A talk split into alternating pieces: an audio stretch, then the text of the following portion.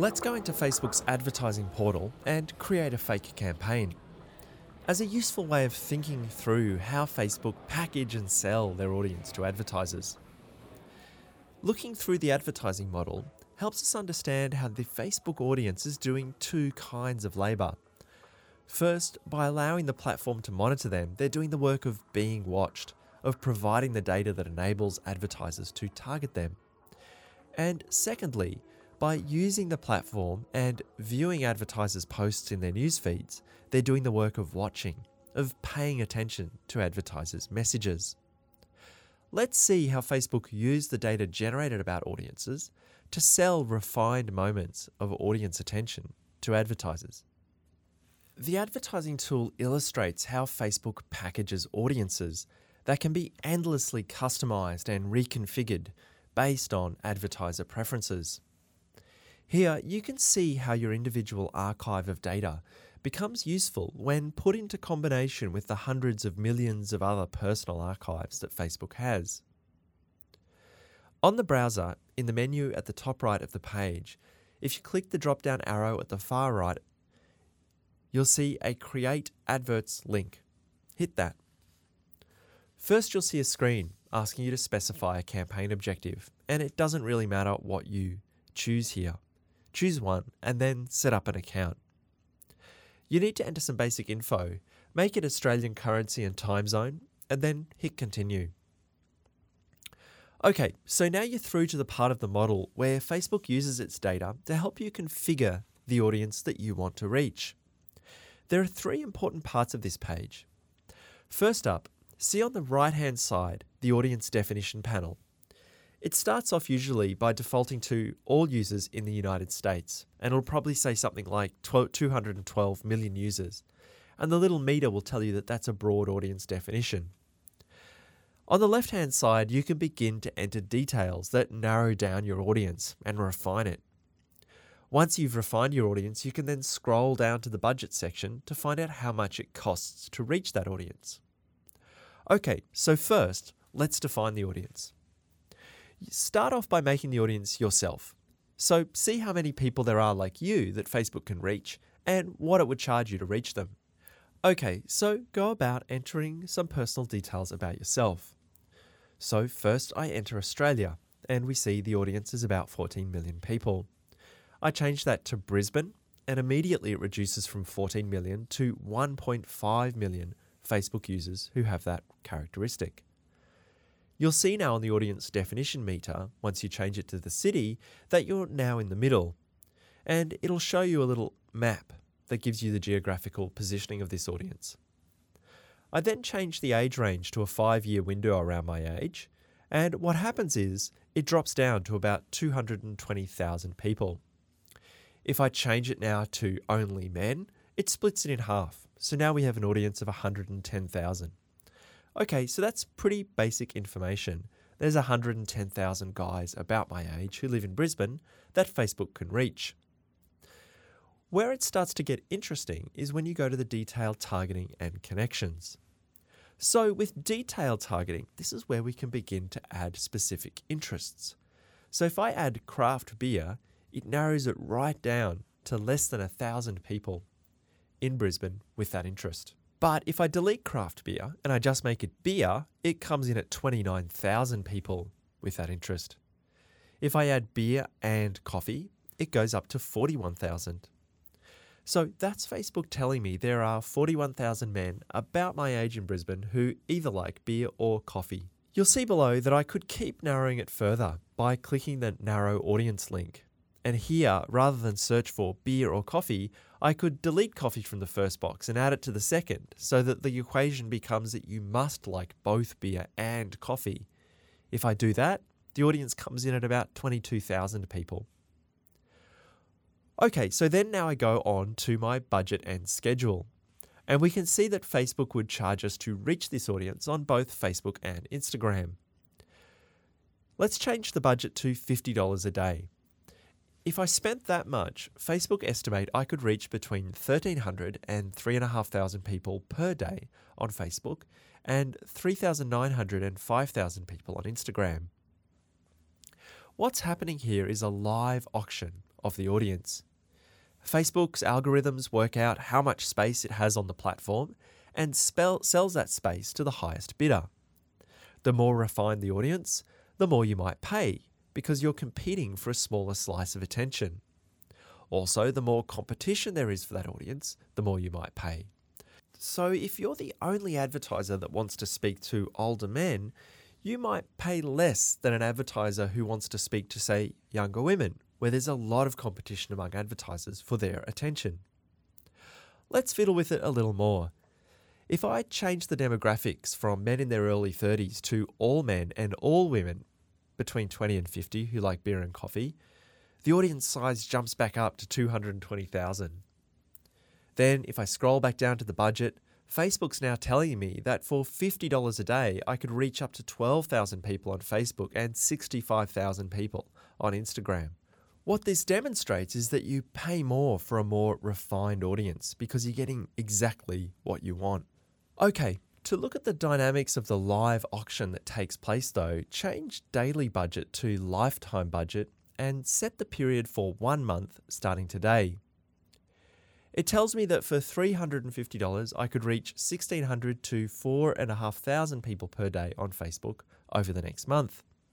But say I'm a big player and I really want to speak to this audience. I could tell Facebook that I will pay more, effectively outbid other advertisers in the market. So, say I bump my budget way up to $10,000 a month. Facebook will now sell me 14,000 to 36,000 slots of audience attention a day. All right, but let's go even higher. Say I have basically an endless amount of cash to throw at this advertising campaign. For $100,000, Facebook would give me 78,000 people per day across the month. It tops out here at about half the audience. Facebook won't sell a single advertiser more than that. Most likely because this would affect engagement with the platform by swamping people's feeds with repetitive content.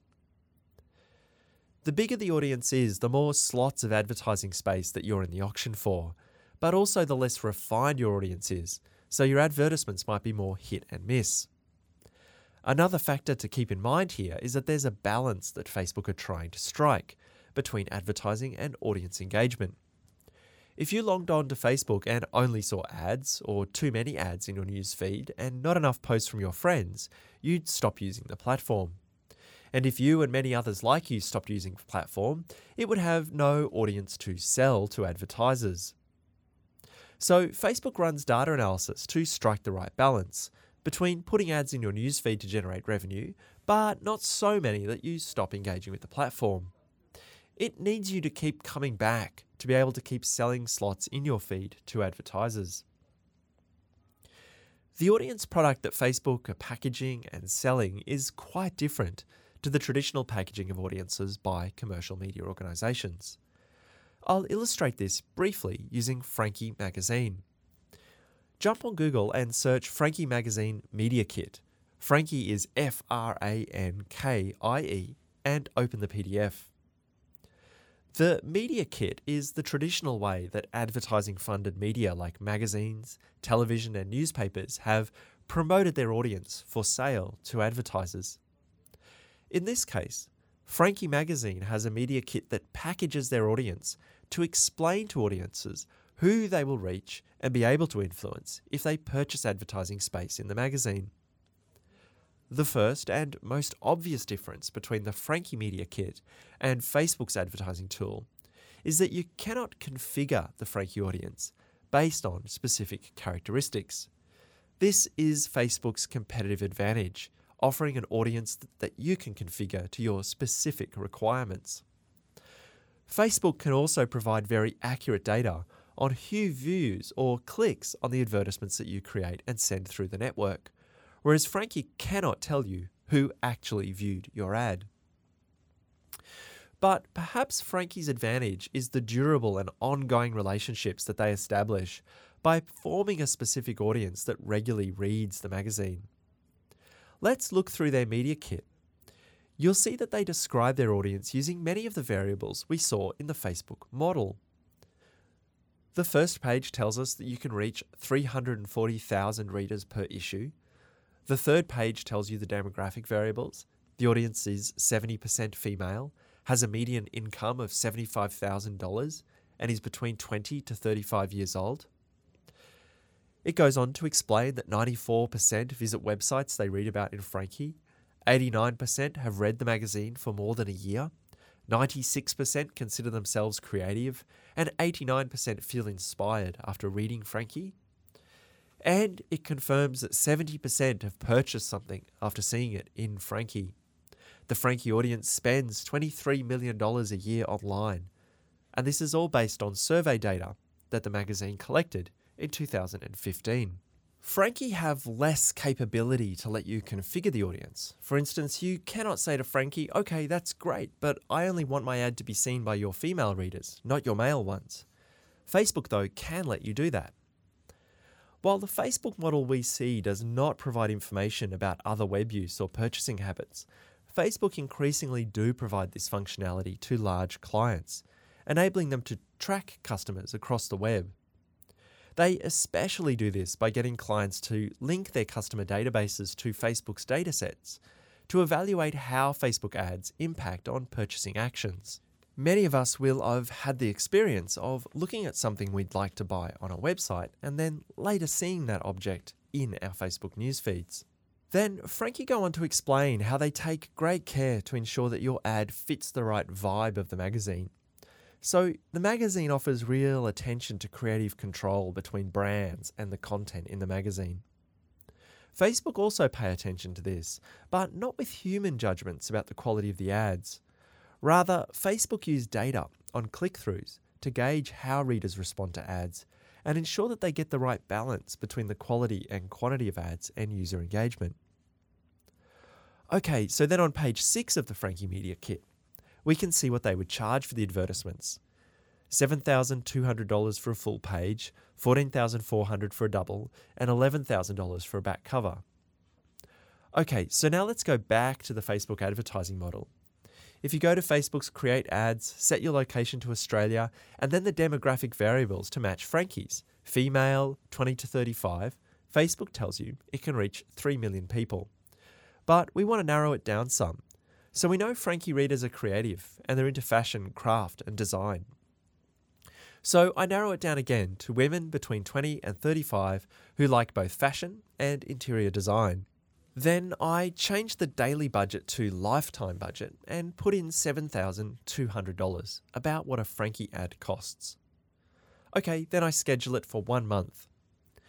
The estimated daily reach is up to 43,000 on Facebook and 38,000 on Instagram. So, conservatively, 25,000 a day or 750,000 impressions a month. That's twice as many as Frankie. But here's the difference. Unlike Frankie, on Facebook we could continue to refine this audience further and further.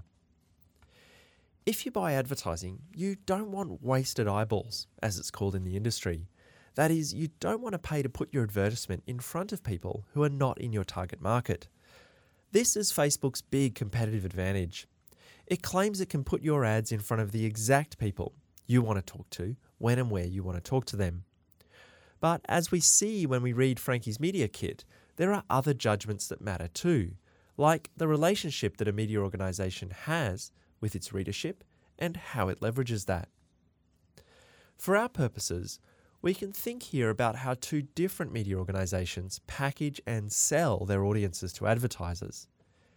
In Facebook and Frankie, we see two different kinds of audience commodities, and the key difference is that Facebook's audience is endlessly configurable and customizable based on what advertisers are looking for.